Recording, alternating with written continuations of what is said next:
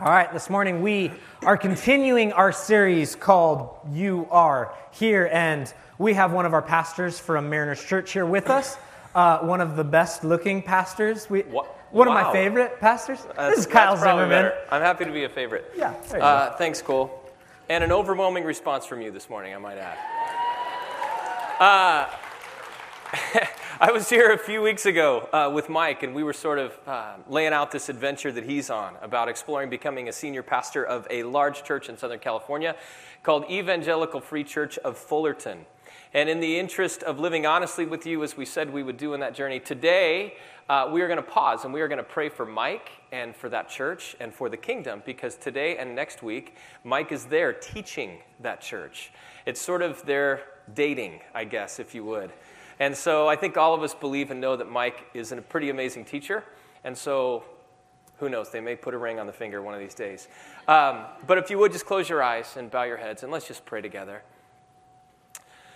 Father, today we gather and we have been singing songs and proclaiming truth and remembering who you are, that you're good and you're faithful and you're reliable and dependable and you are loving. And so we thank you uh, for the relationships that we build in you and in your community. And we thank you for the gift that Mike has been to us as a church family.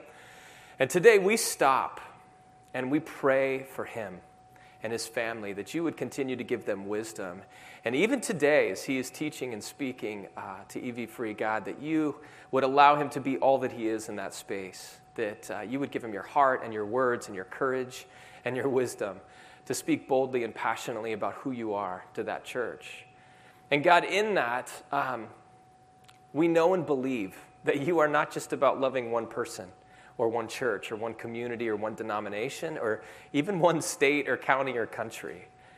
As we pray, we remember that you are a God that has a story that you're writing all over this world about people that are courageously following you. And so we believe that you will bless and favor and love all of your children. And so we are simply praying, Thy will be done in this story, believing and knowing that you are doing something beautiful in South County through this church and through these people here today.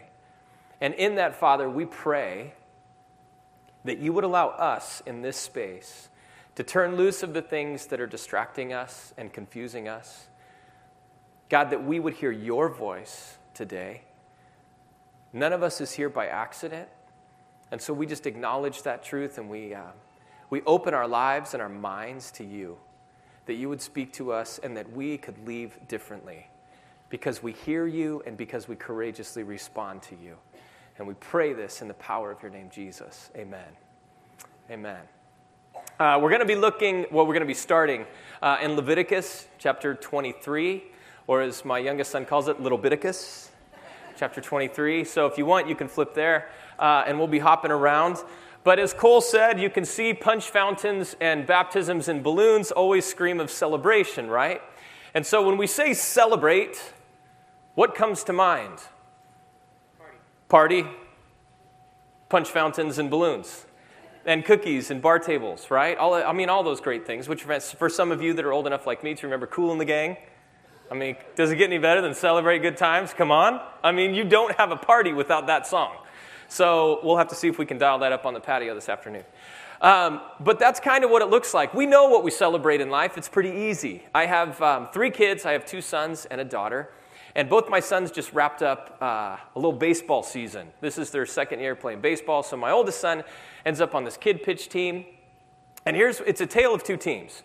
Uh, his team, he doesn't know anybody, and he just embarks on this journey and he starts making friends, and they end up winning a game. And he's getting better, and they're all getting better, and they win four games, and then they win five. They went undefeated this year. And so every game, you just went with the sense of anticipation, and this is going to be amazing. And at the end, it culminates in the giant dog pile on the infield, you know, and them screaming, and it's like beautiful. We're celebrating. My youngest son, Tate's team, on the other hand, did not win a baseball game all year long. So Cade's team 14 and 0, Tate's team 0 and 14. Right. So, you know, those moments, he's coming home and it's like, ah, well, at least, you know, you're looking for things to celebrate. At least you didn't get mercied today, son. You know, it, you only lost by seven, you know, or nine, or, but, you know, you're just looking for ways to celebrate. And you think about all the things that we celebrate in life. Those are the easy things, the victories, the promotions. You know, we got the job. You're dating somebody and you ask them to marry you and they say yes. You know, those are the great moments in life that all of us celebrate. But what happens when those things don't go your way? What happens when just sort of the natural cultural way that we, we celebrate doesn't play out? Because that's the way we tend to view celebration by our own comfort or by our own safety or by our own uh, victory. And that's unfortunately the way that we tend to project the idea of biblical celebration onto God as well. We tend to think that that's how God celebrates and that's what God celebrates. And so today we're just going to explore what that looks like because we have to believe there's more to celebration. And so for us as, as followers of Jesus, as people that know here, we know that God is going to align our hearts with His. And we're just going to kind of get recalibrated to truth. Maybe for some of us, we've sort of been exploring this whole idea of God and Jesus and the church. Maybe it's your first time here. You're going to get an opportunity, maybe for the first time, to say, I believe. I believe that this story is true, and I want that. I want that idea of celebration to be true in my life. We're going to add to our perspective. And it's my prayer that we don't just layer the spiritual perspective onto our view of what celebration is, the cultural view, but it becomes a foundation that's something all of us can build upon. So, the first thing we need to know is where did celebration get started? What does this look like? Well, you need to know it was created and mandated by God. The word remember is all through the Bible, right? I mean, you guys, we read and we see it all the time. Remember, remember, remember. It's interesting to know, though, that the word remember in Hebrew wasn't just about like recall. It wasn't like, oh, I remember that. I can take a test now. I've got the information. The word remember was about reenacting, it was about rehearsing. It was something that you invested in with your whole life, you told stories about. And so God creates the idea of celebration biblically for us to remember and rehearse who He is, what He had done, what He is doing, and what He will do. Okay, so let me say that one more time. God creates the idea of celebration biblically to remember who He is, what He had done, what He is doing, and what He was going to do. So look at Leviticus 23, just the first couple verses. The Lord said to Moses, Speak to the Israelites and say to them, These are my appointed festivals the appointed festivals of the Lord, which you are to proclaim as sacred assemblies. Two verses. God saying, These are the festivals, these are the feasts, these are the celebrations you are to have. He then, the rest of the chapter, goes to outline these things. But before we do that, notice a couple things. These sacred assemblies, these feasts, these festivals are not like the festivals that come to mind or the feasts that we come to mind today. It's not a punch fountain and some balloons and some cookies on bar tables. Not that that's bad, that's a good thing. But it's not five minutes with friends. You know, for me, my idea of a feast growing up, I grew up in a, in a pretty conservative uh, Christian church. We had these things called potlucks which just by the name itself, you should know that it's not going to be amazing, right? Potluck. It sounds like it's chance. Anybody ever been to a potluck? Okay, you guys know stuff. You know, it's like you go and there's like seven variations of potato salad. And this was our idea of feasting in this, this room called a fellowship hall with orange carpet and, you know, really close tables and me as like a kid going through this line and would you like some more potato salad? And it's like, no, the five variations that I have on my plate are going to work just fine.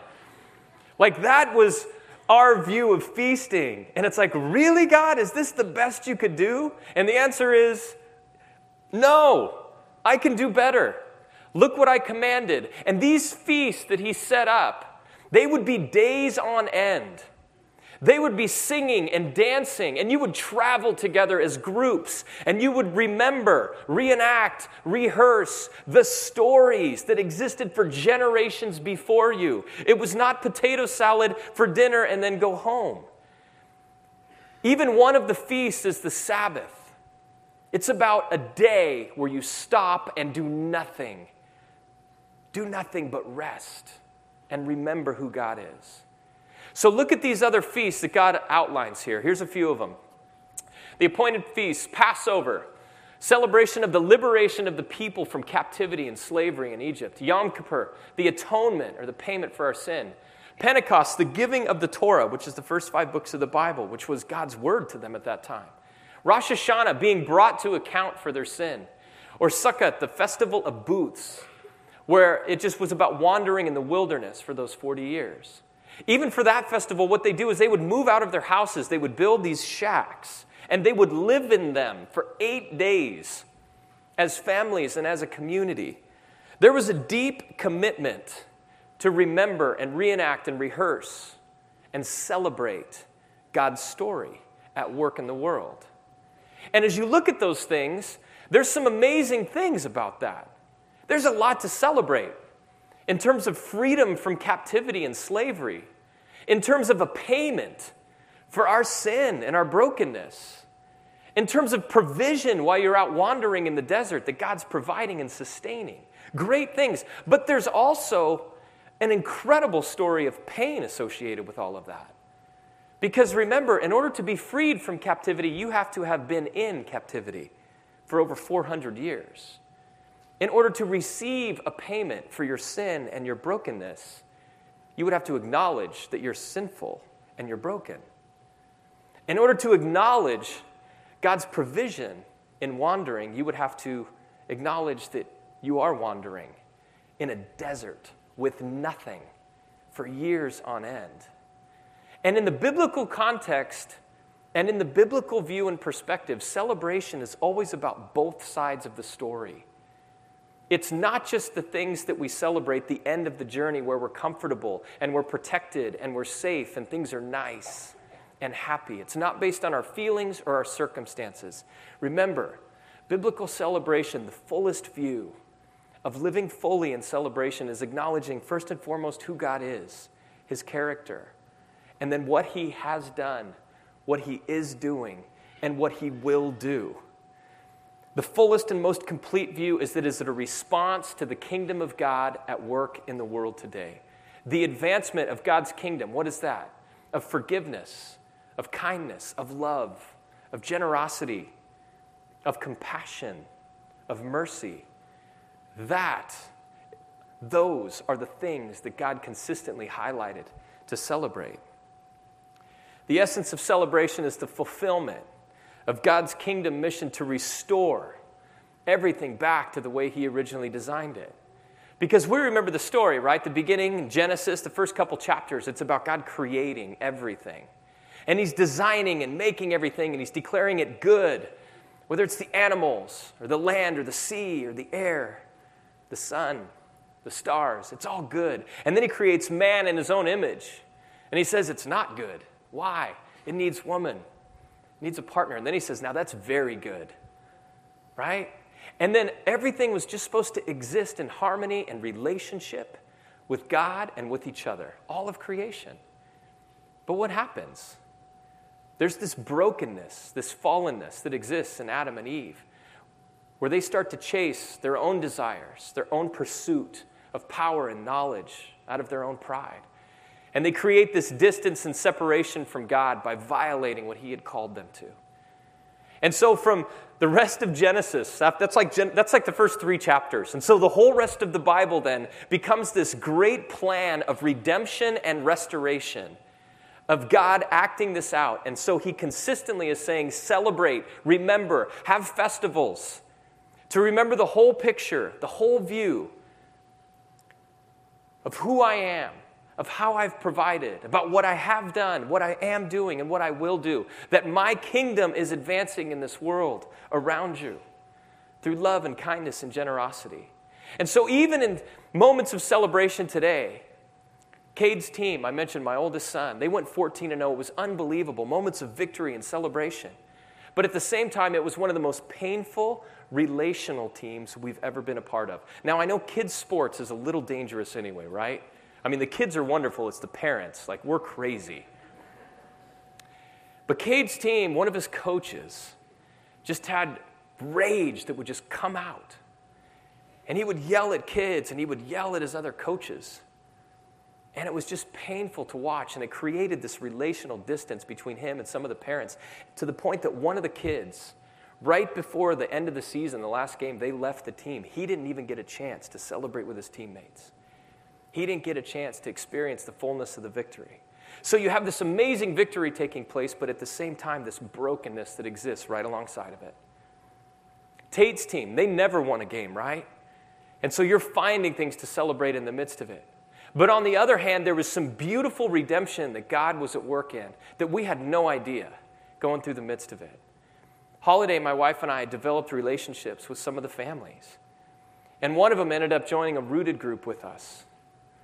And as part of this, for the first time in 15 years, they're able to talk honestly about their marriage, which was at, at an incredibly desperate place, almost to the brink of divorce. And I don't know how the story is going to play out. We're right in the middle of it. But you know what? At least we're seeing honesty and confession and humility and surrender in a way and in a place that we would have never imagined. Another couple on the team, my wife, has gotten to counsel and lead them through, both of them struggling and wrestling with addiction. And it's just eroding their marriage. And so, on a team on the surface where there's nothing to celebrate, you see God at work. You see the kingdom advancing through forgiveness and kindness and compassion and mercy. And these two things just exist right alongside of each other. And so today we're kind of focusing on the whole view of celebration and keeping the perspective and view that God is at work. And that's his definition of celebration. And for some of us in this room, I know that you're existing in a space where you're just trying to make it. The idea of celebrating, whether it's balloons and flowers and cards and cake, or whether it's just acknowledging God's presence, it may even be all you can be to just get here today because of a physical issue you're wrestling with, or financially, job stuff, relationship. Next week, we are going to spend all morning on lament because God knows and He's with us in both sides of these things. That's why He's calling us to celebrate the whole story. And so we're going to talk about that next week. But the Old Testament, we see what this looks like. We see the kingdom advancing. We see this restoration journey about God being played out. And sort of one of the big defining tipping points of that is in the New Testament, where we see Jesus coming onto the scene. If you flip over to Mark chapter 1, verse 15, John the Baptist had just baptized Jesus, and he says this Jesus does, The time has come he said, The kingdom of God has come near. Repent and believe the good news. The right time. It wasn't mean like, hey, it's noon. It's the right time. What he's saying is, what he's announcing is, this is God's preordained, planned time. This is God's moment. The time is now.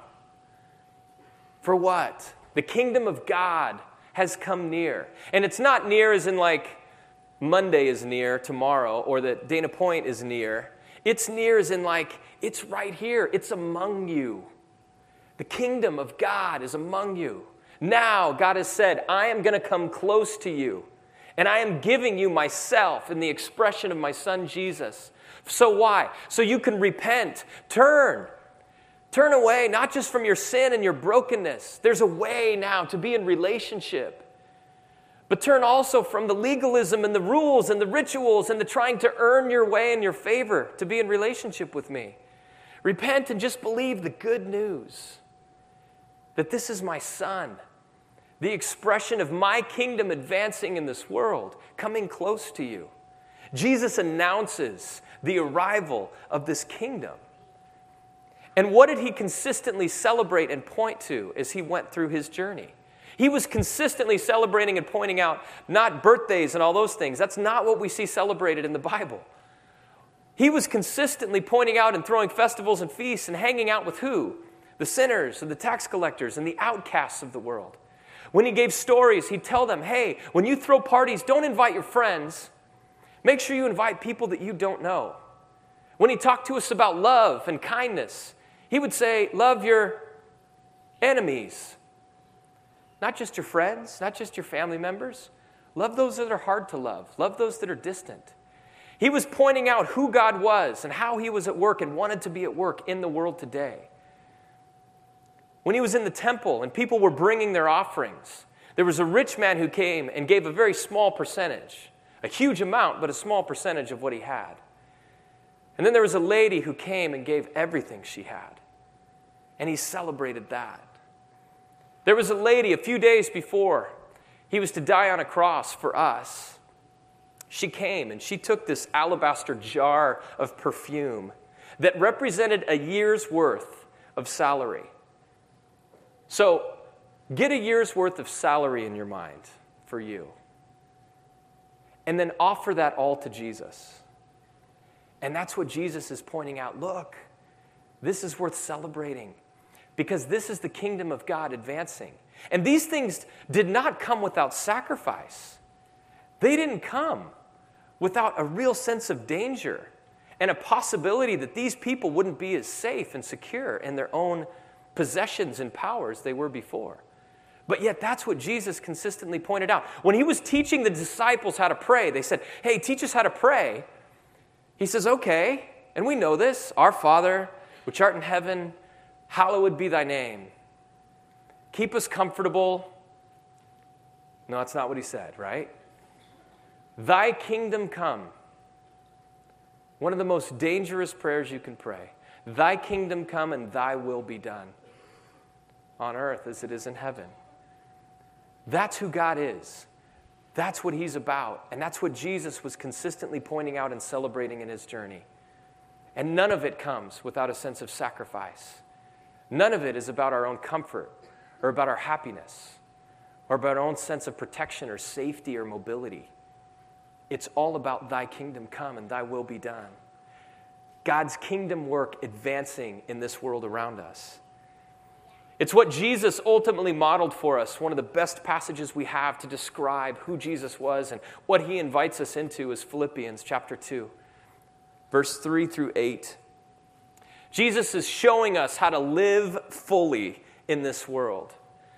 And it says, Do nothing out of selfish ambition or vain conceit, rather, in humility, value others above yourselves, not looking to your own interests, but each of you to the interest of others. In your relationships with one another, have the same mindset as Christ Jesus, who, being in very nature God, did not consider equality with God something to be used to his own advantage. Rather, he made himself nothing by taking the very nature of a servant, being made in human likeness. And being found in appearance as a man, he humbled himself by becoming obedient to death, even death on a cross, which was the most humiliating way to die at that time. So, what's the mindset of Jesus that he's modeling for us?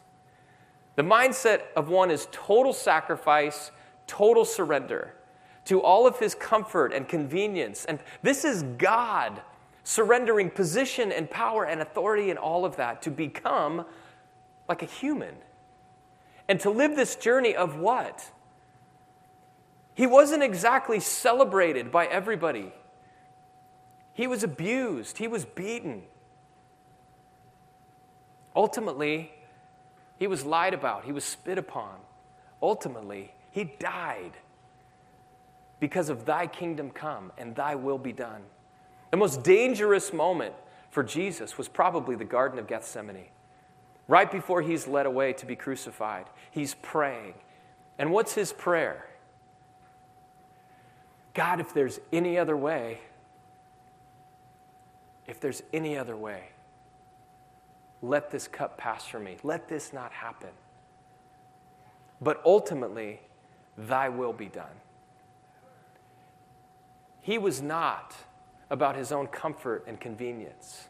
He was not about his own sense of happiness and safety.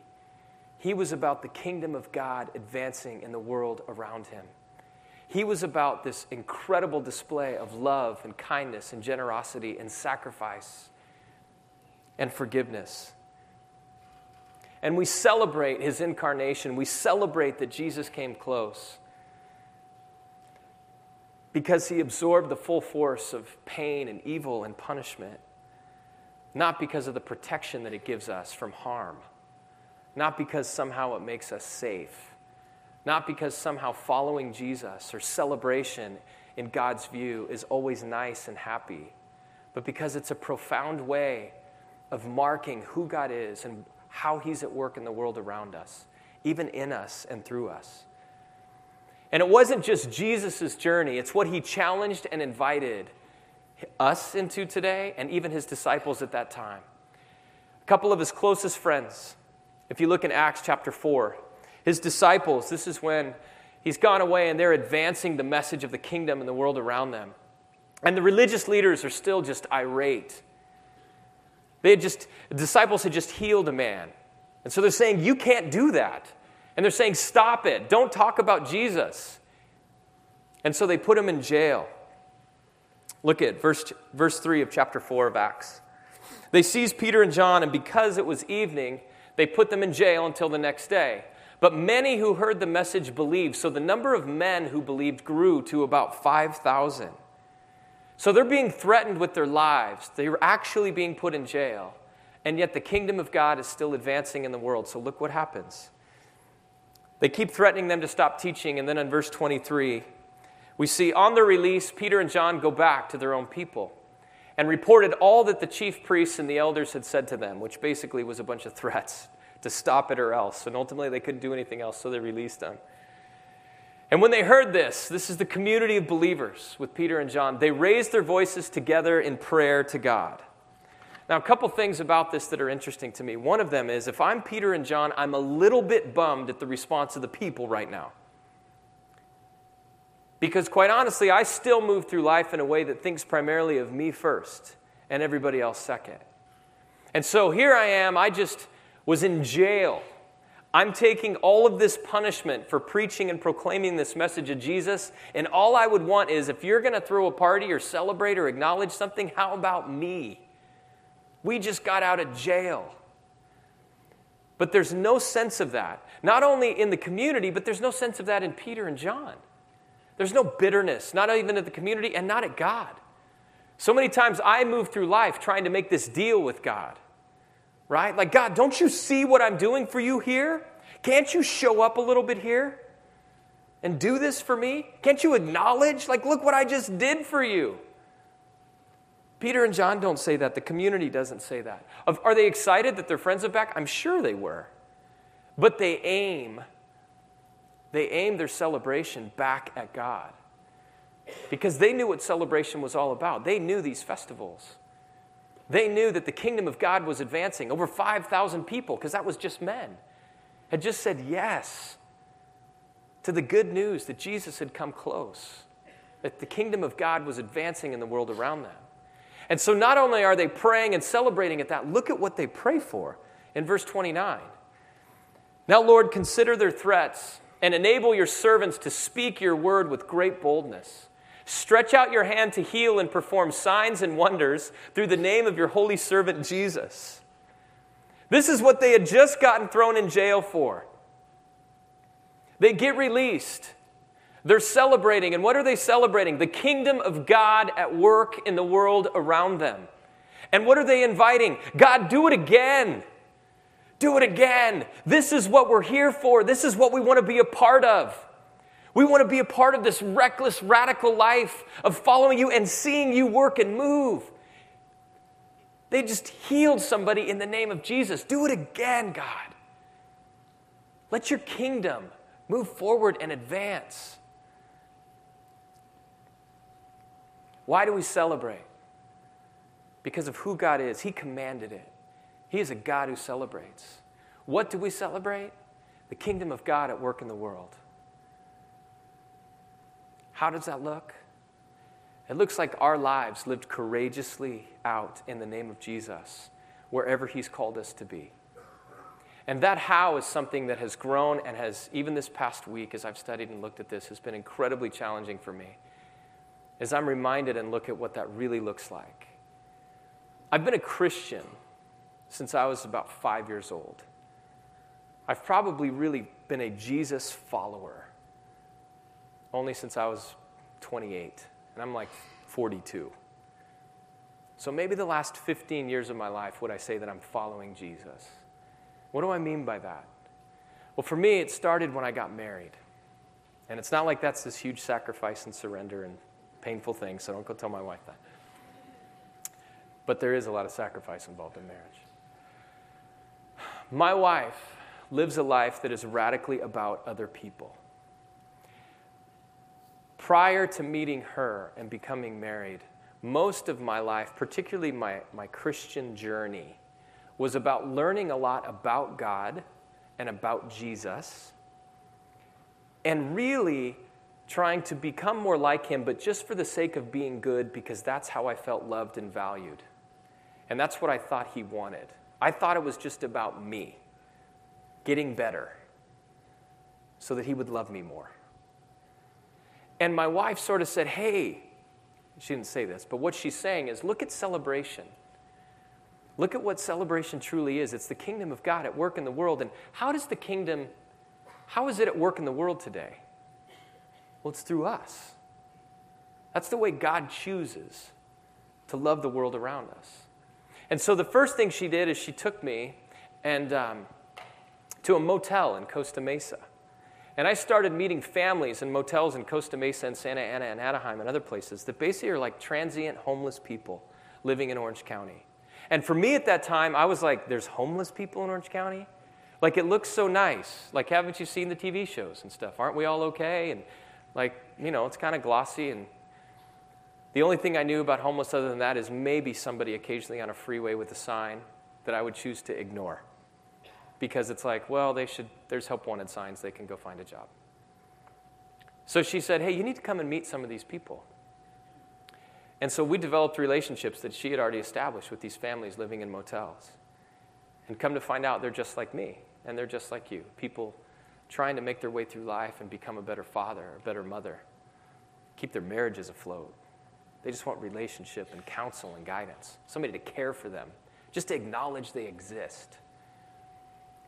And then, about eight years ago, we move into this neighborhood and she decides, you know what we're going to be? We're going to be the house that has the garage door up all the time and that the doors are always open and kids are always welcome. And I say she decided that because she decided that. She did not ask me if that's what I wanted. Because what I wanted was to go home every day and shut the garage door and keep everything nice and tight and insulated and safe and secure. Because I want to rest. And I just want to live this quiet life and I don't want my life disrupted. So now, for the past eight years, we've become that house. And every day I come home and there's, I have three kids and it feels like 30 most days. There's bikes and razors and skateboards and there's kids jumping in the pool and they're just running through the house wet. And I'm like, you're going to slip. So, but here's what happened is, is we've, we've become uh, a safe place to the point that uh, even a week ago, there was a couple junior high kids that live across the street from us, and they came over, and it was kind of late. It was a little after nine. And we had just gotten our kids to bed, and we were cleaning stuff up, and we heard this knock at the door, and we're like, what? And these kids are at the door, and they're like, hey, and we know them. And they said, hey, our, our dad is, is, he's passed out drunk again, and can we just talk? And so we invite him in our house and say, sure. And there's no answers for that, guys. There's no, here's what you need to do. All we do is just love them and go, wow, you guys are in a tough space, and it's just not what God designed for you. But let us care for you in the midst of it. And it's not just about what's happening about there. Um, we, we eventually decided to invite that into our house in a more practical, tangible way uh, through a program called Safe Families. And our church was one of the first churches in California to, to do this. I think Barb talked to you guys a couple weeks ago about it. And basically, we, as believers, get to invite and care for kids whose families get put into crisis. And so before they end up in, in the county systems, the county is coming to us as a church and saying, Here, do you want to care for people? So Holiday and I were like, Man, I, we have to. How do we say no to that? I wanted to say no to it. She said, How do we say no to it? And so the first thing that happened is we ended up with these two little girls. And they hardly spoke any English, a lot of Spanish.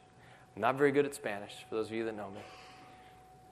But we got to find out more of what the story was. Um, they were supposed to be with us about three weeks, and they were with us for over three months. And both of them had birthdays. Two of our kids had birthdays in that same season. It was crazy. Not to mention the fact it just unwound in a way that we never could have predicted.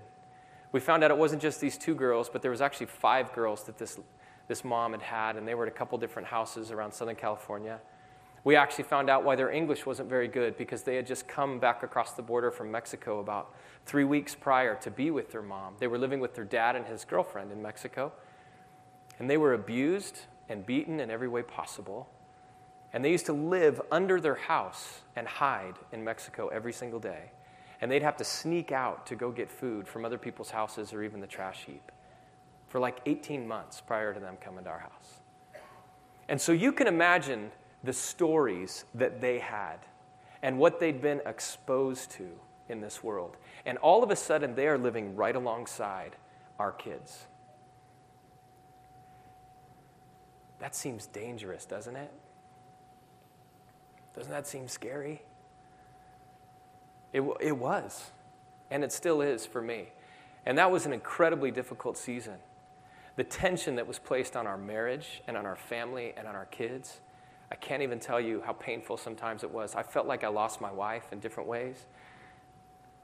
Her spirit just got crushed. But both those girls accepted Jesus because they came to church with us on weekends. My wife developed a relationship with the mom that over those three months grew where they could become friends and she got to help pour into her. And for the first time, she became somebody that said, You can do this. I don't think anybody had ever told her that. Our church got to give them a car that somebody had donated. So now, this mom gets to live with her girls, and she comes to church every single weekend. She's been through rooted, she's been baptized, she said yes to Jesus because for three months it was incredibly painful and uncomfortable for us. But that's worth celebrating.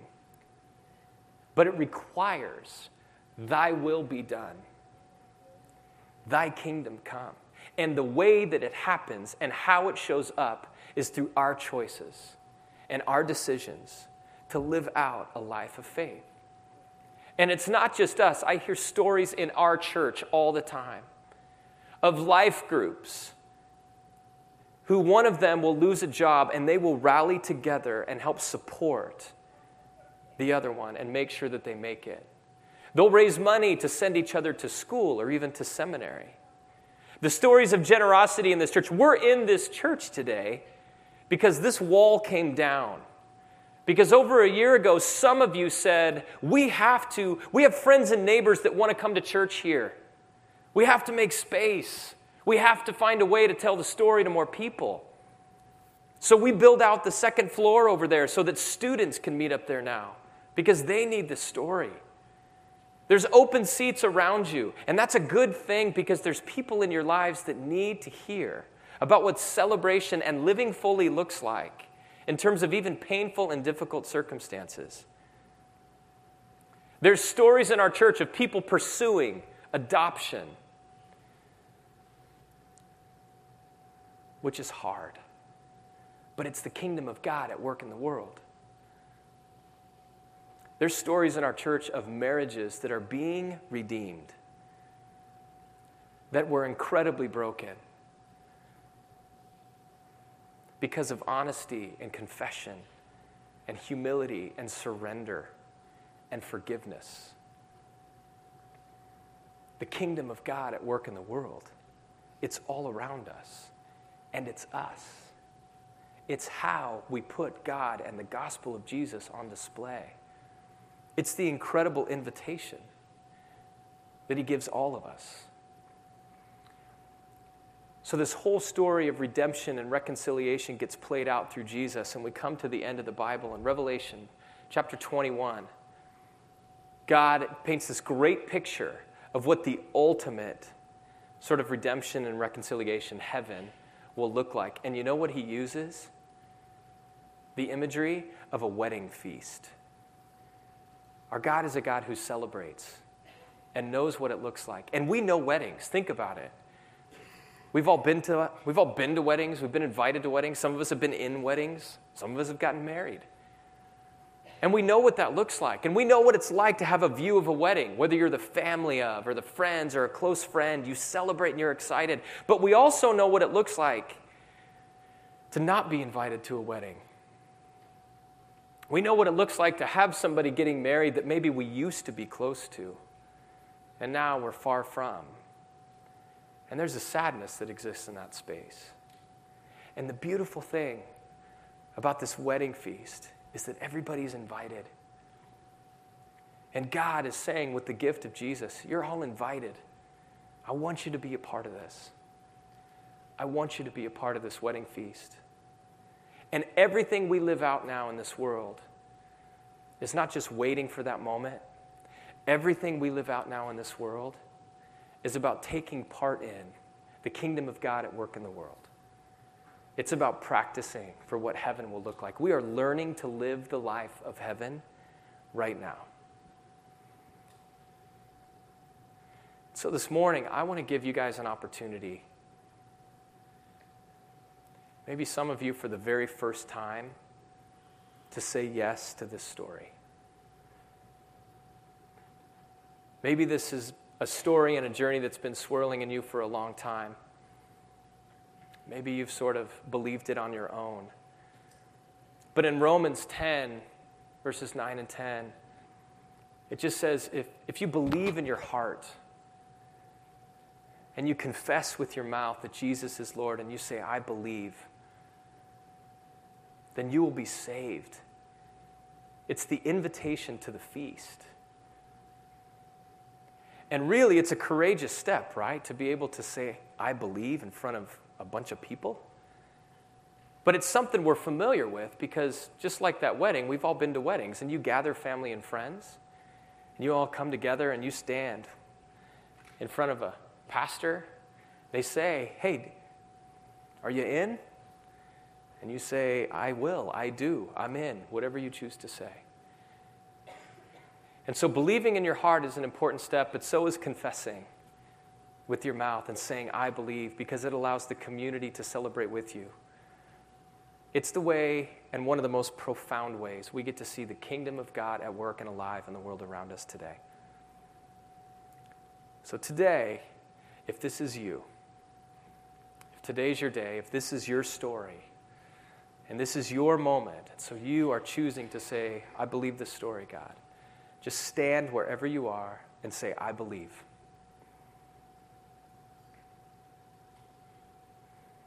You got to say it loud so we can hear and celebrate.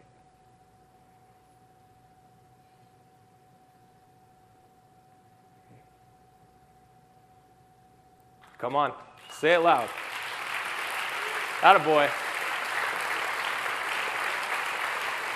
Okay, hold on, there'll be more Good for you. Good for you. Not a girl.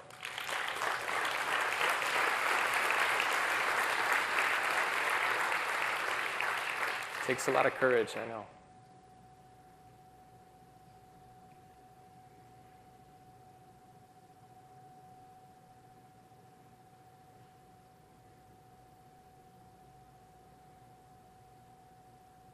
I know it takes a lot of courage, but following Jesus takes a lot of courage.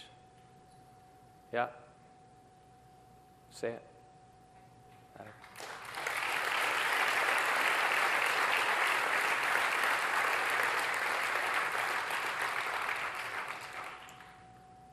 Anyone else want to join these folks?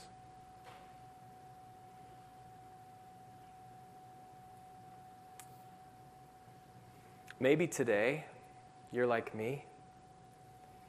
Um, maybe you believe, but maybe today's the day that you're going to choose to follow in a different kind of way. You see, in 2 Corinthians 5, it says that God was in Jesus reconciling the world back to himself. And it says, Jesus, when we believe in him, he gives us this ministry of reconciliation. So then we become his ambassadors to the world around us which means we have to live this life of complete surrender and complete sacrifice. It's not just about believing a set of values and truths, it's about living a life of thy kingdom come and thy will be done. And so today, is there anyone here that just wants to say, I'm going to choose to follow? Just stand and say, I'll follow.